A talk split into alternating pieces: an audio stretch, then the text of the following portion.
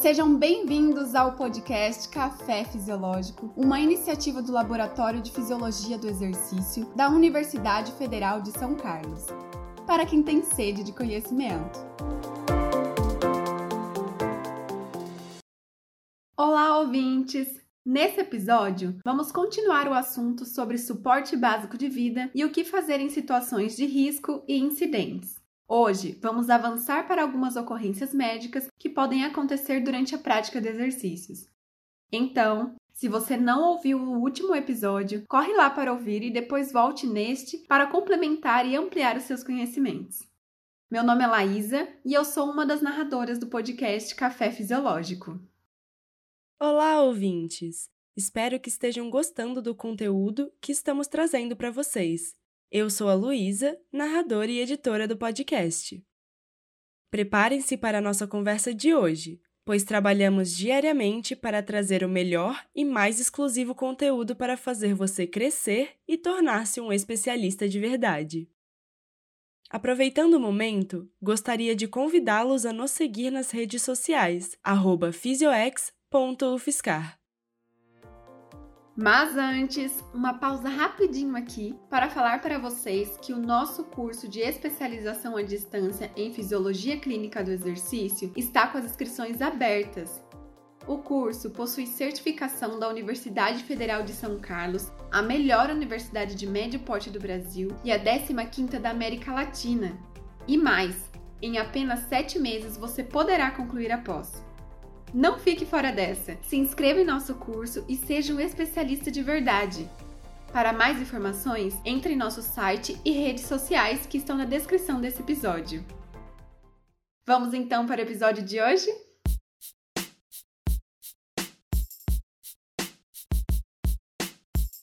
Hoje iremos conversar sobre algumas emergências que podem acontecer durante a prática de exercícios e como proceder nessas situações. Que incrível! E por qual emergência vamos começar? Podemos começar pela parada cardiorrespiratória e infarto agudo do miocárdio. Super interessante! Sempre ouço falar dessas ocorrências, mas são condições bem distintas, não? Sim, são diferentes. No entanto, estas duas ocorrências possuem alguns sintomas similares e podem, em algumas vezes, serem confundidas. De qualquer maneira, uma pessoa entrando em parada cardiorrespiratória ou tendo um quadro de infarto agudo do miocárdio vai precisar de ajuda. Por isso, o procedimento é basicamente o mesmo. Entendi. E quais sinais e sintomas devo estar atenta? Em primeiro lugar, você deve se lembrar, como dito no episódio anterior, de que é muito importante manter a calma e ter familiaridade com os procedimentos do suporte básico de vida. Vai te ajudar neste momento um pouco antes de uma parada cardiorrespiratória ou mesmo de um infarto agudo do miocárdio, um dos sintomas mais comuns é a dor no peito. No âmbito do exercício físico, seja em academias ou em clínicas, há momentos nos quais o risco para intercorrências é maior. Entendi, mas em quais momentos se tem maior risco? Bom, Durante um teste de exercício físico máximo, especialmente se for a primeira vez, há maior risco devido ao fato de que as respostas da pessoa ao exercício ainda são desconhecidas, e também durante as mudanças no treinamento. Mas durante a mudança de treinamento, a pessoa já está treinando há algum tempo. Já se conhece como ela reage ao exercício, certo? Sim, mas caso a progressão do treinamento não seja feita com critérios muito bem estabelecidos e principalmente baseados em exames e avaliação física, o risco que se tem um evento e mudanças de treino é maior. Esse risco vem tanto da eventual falta de familiaridade da pessoa com exercícios, como pelo aumento da intensidade que não esteja dentro das suas possibilidades de execução. Ah, entendo. Então, eu devo ficar atenta caso a pessoa reclame de dor no peito durante o exercício? Sim, é importante que você faça o monitoramento durante as avaliações ou sessões de exercício e de reabilitação. Tem uma série de sintomas que investigo repetidamente. Sempre pergunto se a pessoa está sentindo dor no peito, tontura, fraqueza, náusea, enjoo ou vista turva. E em testes crescentes, pergunto se há presença de algum desses sintomas a cada estágio, além de verificar eventuais sinais de cianose. Certo. Ah, e outro aspecto importante em relação à identificação de um evento cardíaco durante o exercício consiste em conhecer as respostas fisiológicas normais ao teste que você está passando ao seu aluno. Em alguns casos, o aluno não vai relatar sintomas, por isso, sempre analise todos os fatores possíveis em um teste, como por exemplo, no teste crescente em esteira. Certo. Mas e se meu aluno apresentar esses sintomas sem que haja uma ocorrência? Caso você verifique esta possibilidade, siga alguns passos. Interrompa o teste imediatamente e explique a razão da interrupção. Deixe a pessoa calma, confortável e em repouso. Monitore os valores de pressão arterial e da frequência cardíaca. Caso você desconfie de um infarto agudo do miocárdio, acione o socorro imediatamente e indique para a pessoa a realização de um exame cardiológico completo. Entendido. Se houver uma intercorrência durante o teste ou sessão de treino ou de reabilitação, devo realizar todos os procedimentos de avaliação dos sinais vitais e chamar imediatamente por socorro. Isso mesmo. No caso de uma parada cardiorrespiratória acontecendo em um ambiente extra-hospitalar, por exemplo, em uma academia ou clínica de reabilitação, você, profissional da saúde e socorrista responsável pelo paciente, precisa reconhecer a parada cardiorrespiratória, pedir ajuda, iniciar a ressuscitação cardiopulmonar de alta qualidade e aplicar a desfibrilação, se indicado, até que um time de serviço médico especializado de saúde assuma a responsabilidade para em seguida transportar o paciente para um pronto-socorro ou um hospital. Certo. É importante iniciar a ressuscitação cardiopulmonar. Mas como fazer isso? Vamos falar adiante de todos os detalhes para realizar uma ressuscitação cardiopulmonar de alta qualidade. Inicialmente, você deve verificar se o local é seguro para os socorristas e para a vítima. Esse passo é muito importante, pois só em local seguro é possível prestar um socorro de qualidade à vítima.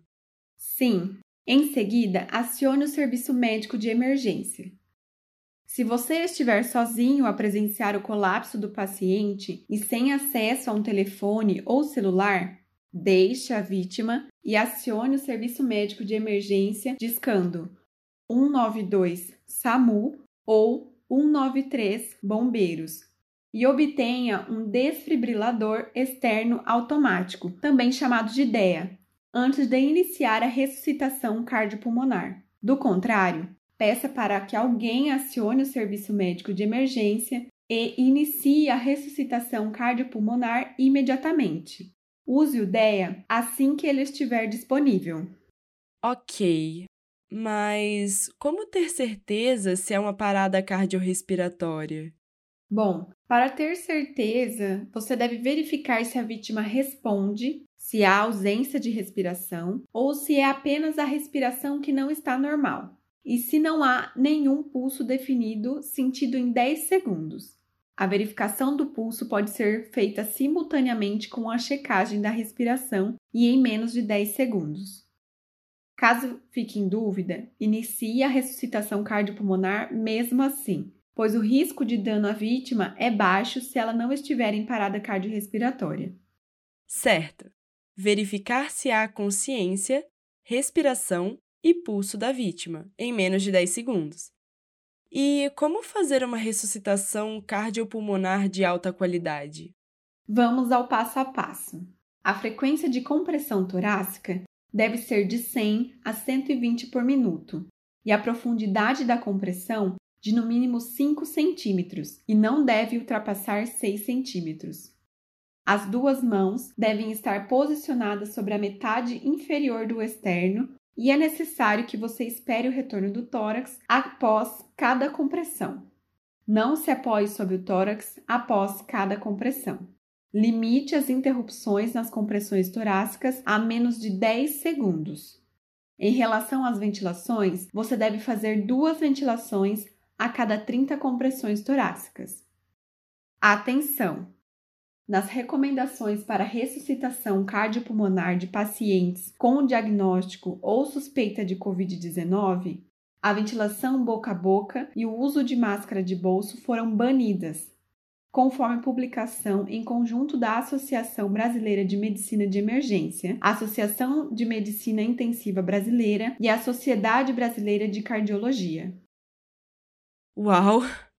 É cheio de detalhes. E, além disso, precisa utilizar também um desfibrilador? Sim. Caso você trabalhe em um local que possua DEA, ele pode fazer a diferença para manter viva uma pessoa que tem um evento cardíaco.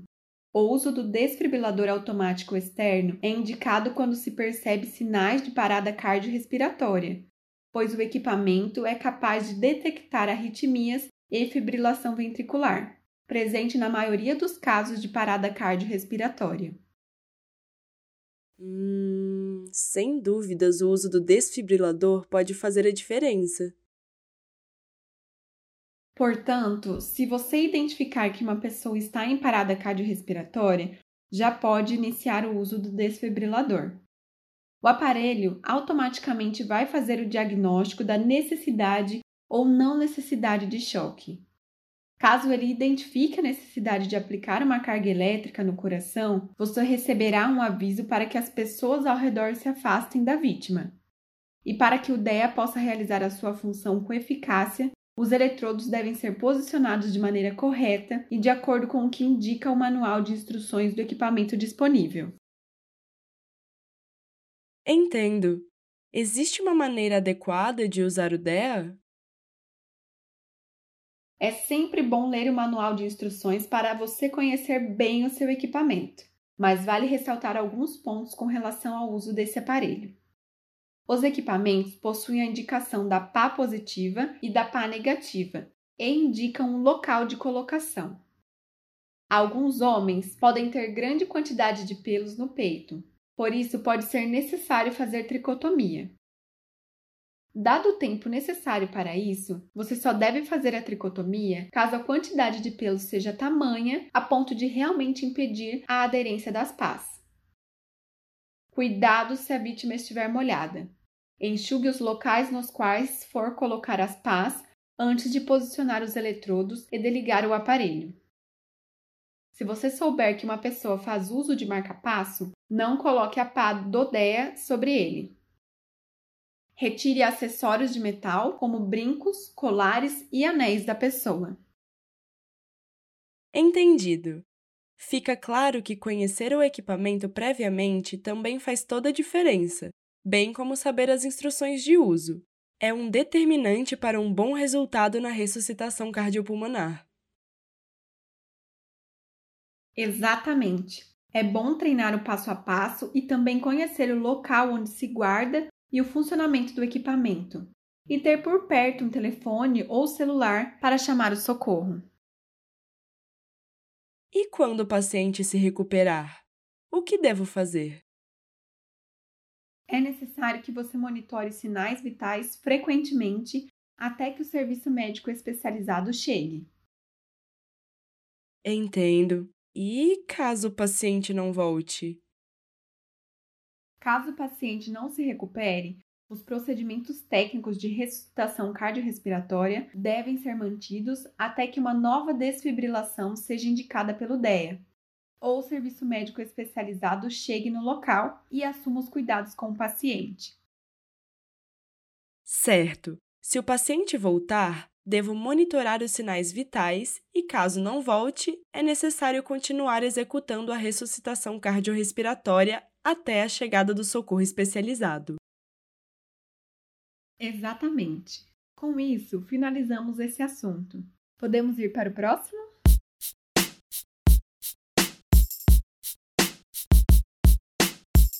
Qual será o nosso próximo assunto? Podemos falar sobre o acidente vascular cerebral, o AVC, também chamado de acidente vascular encefálico ou AVE.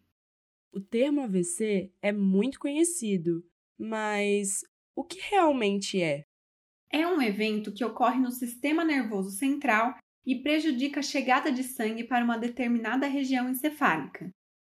Ele pode ocorrer de duas maneiras: o acidente vascular cerebral isquêmico, que ocorre quando uma artéria está bloqueada e o sangue não é perfundido para uma área do cérebro, ou o acidente vascular cerebral hemorrágico, que ocorre quando há ruptura de um vaso com derramamento de sangue e hemorragia cerebral.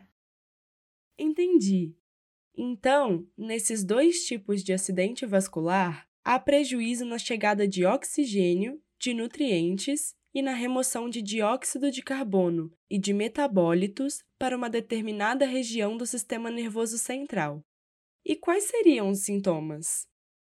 Os mais comuns são adormecimento de um dos lados do rosto, fraqueza nos membros em um dos lados do corpo, dificuldade de fala, alteração de consciência e confusão, até falta de responsividade, cefaleia súbita e intensa sem causa conhecida, crise convulsiva sem história de trauma, alterações visuais, visão turva, vertigem, perda de equilíbrio e dificuldade de marcha.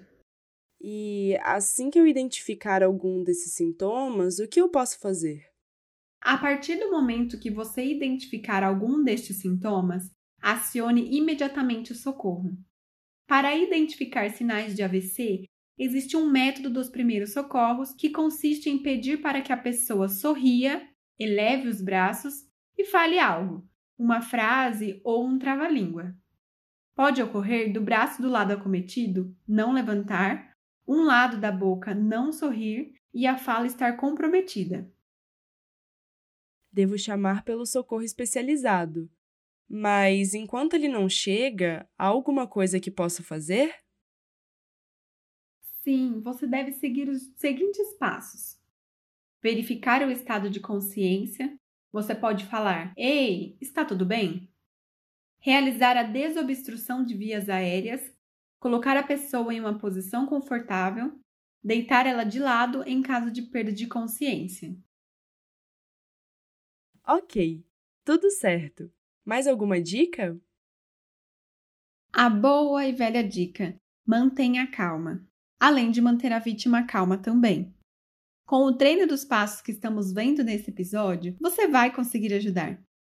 Agora, o que acha de conversarmos sobre como lidar com casos de síncope ou desmaio?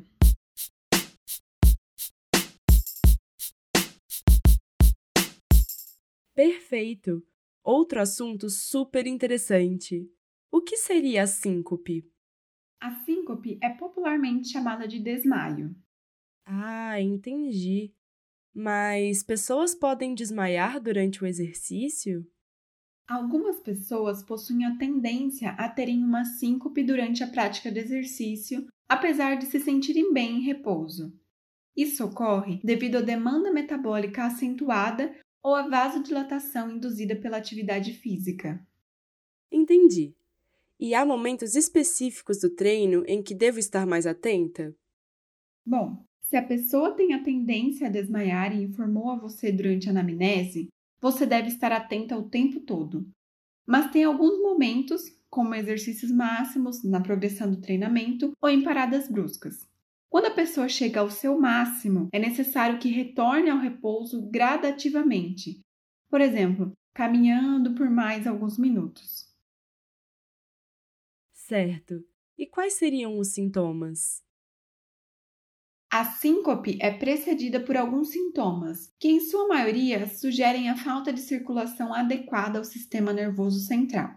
Sempre pergunta se a pessoa sente tontura, fraqueza, vista turva ou náusea e verifique se ela apresenta pulso fraco.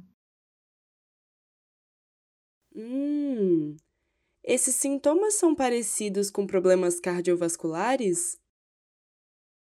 Sim, veja, este conjunto de sintomas é similar ao que você vai observar para verificar se está ocorrendo um problema cardiovascular. Além disso, você também pode procurar por sinais de cianose, como resfriamento cutâneo, palidez e mudança na coloração dos lábios. E o que devo fazer? Caso você perceba que uma pessoa está com esses sintomas e parece que vai ter uma síncope, você deve agir da seguinte maneira: primeiro, assegure-se de que não haverá uma queda, pois ela pode levar a consequências mais graves. Segure firmemente a pessoa e deite-a no chão, para facilitar o retorno venoso. Monitore os sinais vitais e veja se a vítima está consciente. Pergunte: Ei, você está bem? Caso necessário, afrouxe a roupa e eleve as pernas da vítima para facilitar o retorno venoso. Melhore a ventilação ambiente e afaste as pessoas ao redor. Demora até a vítima se recuperar? Em geral, a vítima recupera a consciência em alguns minutos. Mas sempre que isso ocorrer, ou mesmo que pela primeira vez, recomende a ela que busque atendimento médico para realização de exames e prevenção de novos casos. Sim, é sempre bom ter um acompanhamento médico. Mais alguma ocorrência médica? Que tal falarmos sobre crises de convulsão?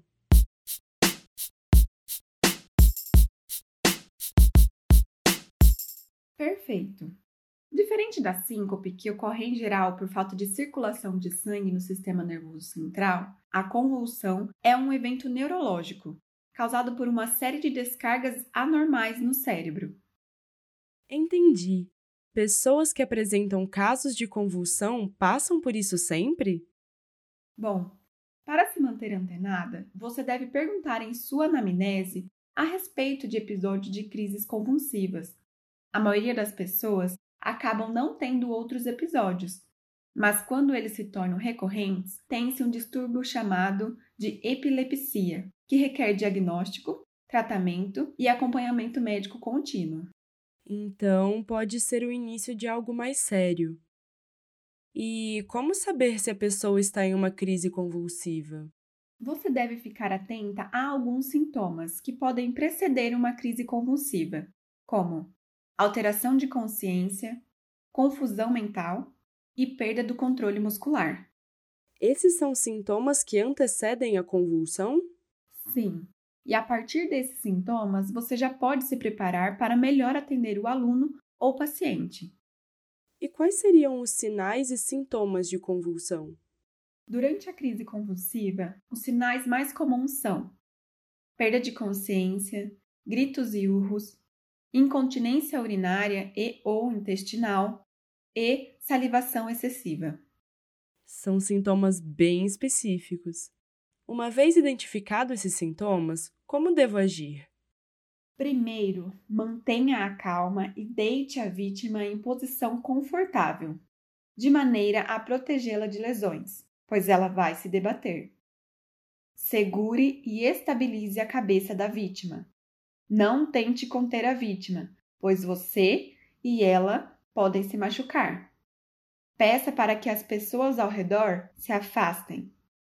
Em caso de vômito, vire a cabeça de lado para evitar que a vítima engasgue e desobstrua as vias aéreas com gaze ou pano limpo. Não coloque nada na boca da vítima, especialmente sua mão. Remova objetos ao redor que possam machucá-la. Se não for possível removê-los, tente evitar que a vítima trome com eles e chame por socorro. Entendido. O melhor é cuidar para a vítima não se machucar ou se engasgar com vômito até passar a convulsão. E, claro, chamar por socorro. Em seguida, orientar o paciente ou aluno a buscar atendimento médico, para identificar as causas e os possíveis tratamentos para reduzir as chances de novas crises. Sim. Depois que a crise passar, a vítima ainda estará desorientada. Por isso, é preciso mantê-la deitada e em posição confortável. Faça o possível para que o ambiente permaneça calmo e silencioso. Você pode desligar o som, por exemplo, caso esteja ligado, e principalmente afastar as pessoas que estiverem ao redor. Entendido. E devo monitorar os sinais da vítima até o socorro chegar. Exato. Uma outra situação que pode acontecer são os casos de hipoglicemia. Vamos falar um pouco sobre esse assunto?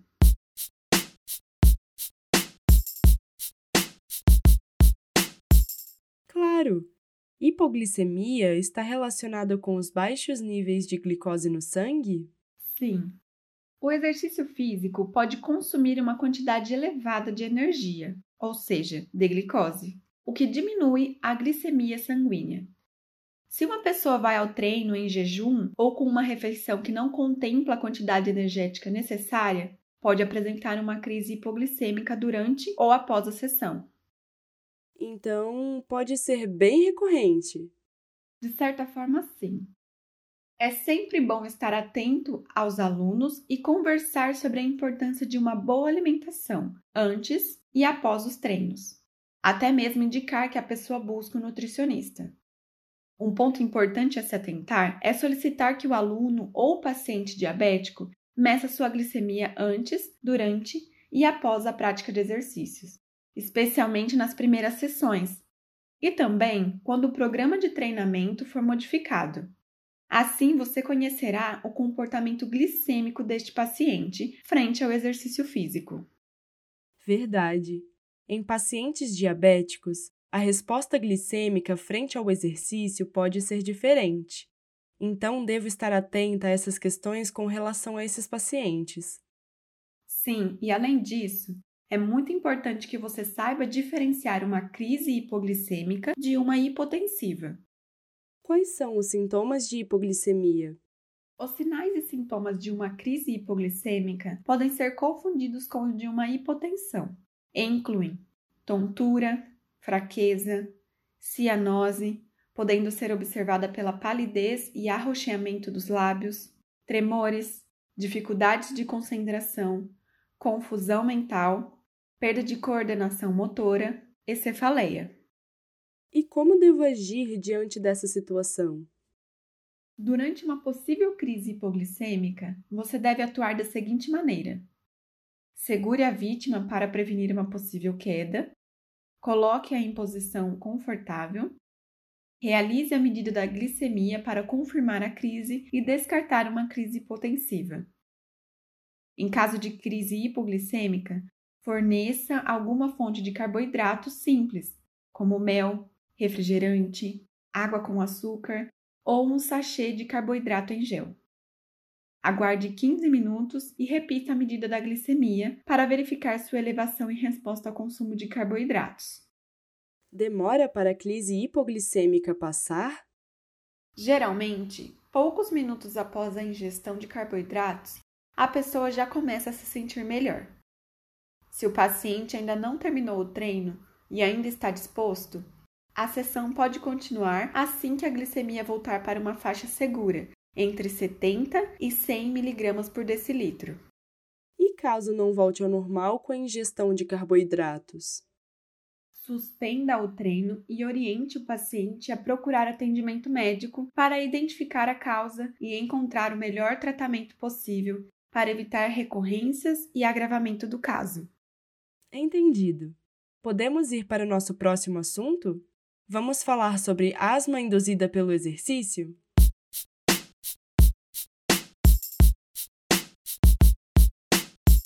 Bom, a asma induzida pelo exercício, também denominada de broncoespasmo induzido pelo exercício, se caracteriza por ser uma condição que promove o estreitamento de vias aéreas, dificultando ou até mesmo impedindo a ventilação.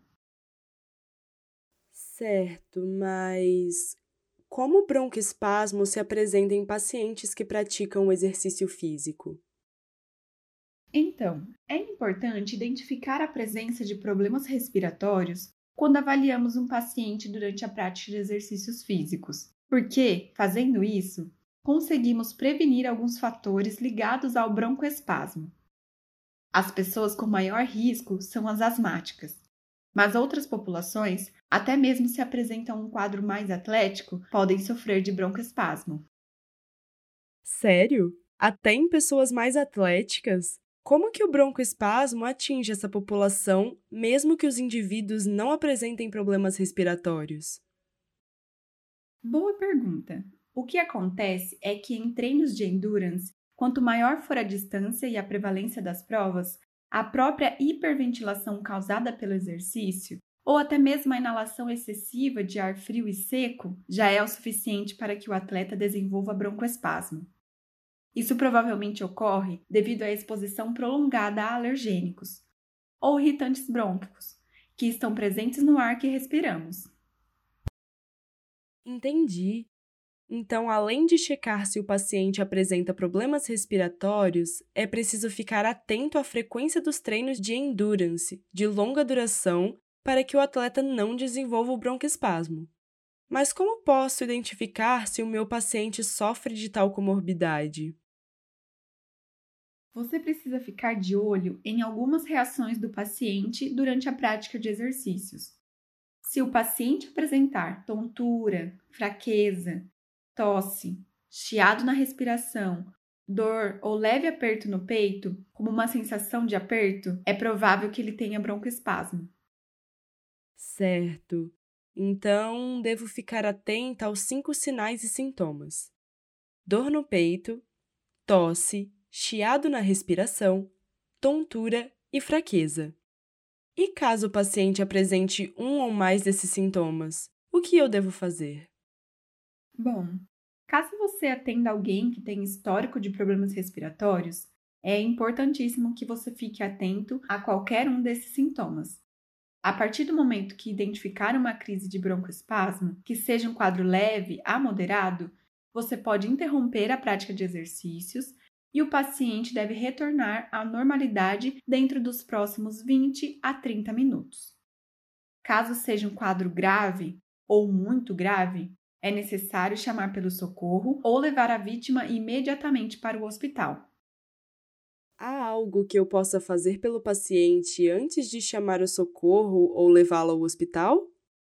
Infelizmente, essa é uma comorbidade que só pode ser tratada em ambiente hospitalar, porque requer medicamentos específicos, além de avaliação dependente de espirometria para determinar o quadro clínico momentâneo da vítima.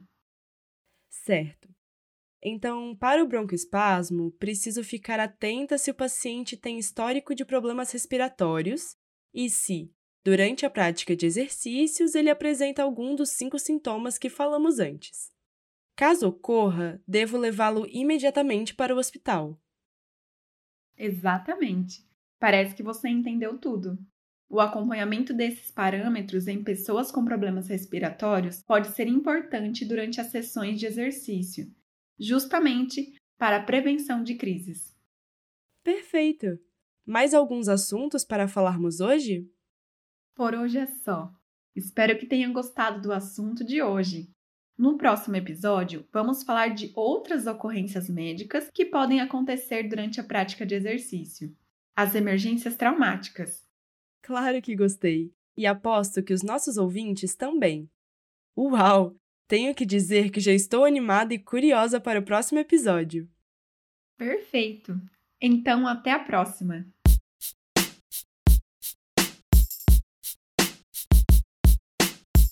No episódio de hoje, continuamos o assunto sobre a importância do suporte básico de vida e como as práticas mínimas de socorro podem ser fundamentais na recuperação dos seus alunos e pacientes. Lembrando que manter a calma e treinar o passo a passo é importante. Por isso, fique à vontade para escutar esse episódio quantas vezes for necessário. Esperamos que tenham gostado desse conteúdo. Narração e edição de áudio por Luísa Seabra Souto. Narração e edição de texto por Laísa Rodrigues Xavier. Imagem por Ana Choueire. Edição e produção de texto por Guilherme Borges Pereira, Luísa Cedim e Rodrigo Magusso. Esse episódio chegou ao fim. Espero que tenha gostado. Não deixe de nos acompanhar no Instagram, fisioex.ufiscar, e enviar os seus comentários para o nosso e-mail, fisioex.ufiscar.br. Até a próxima!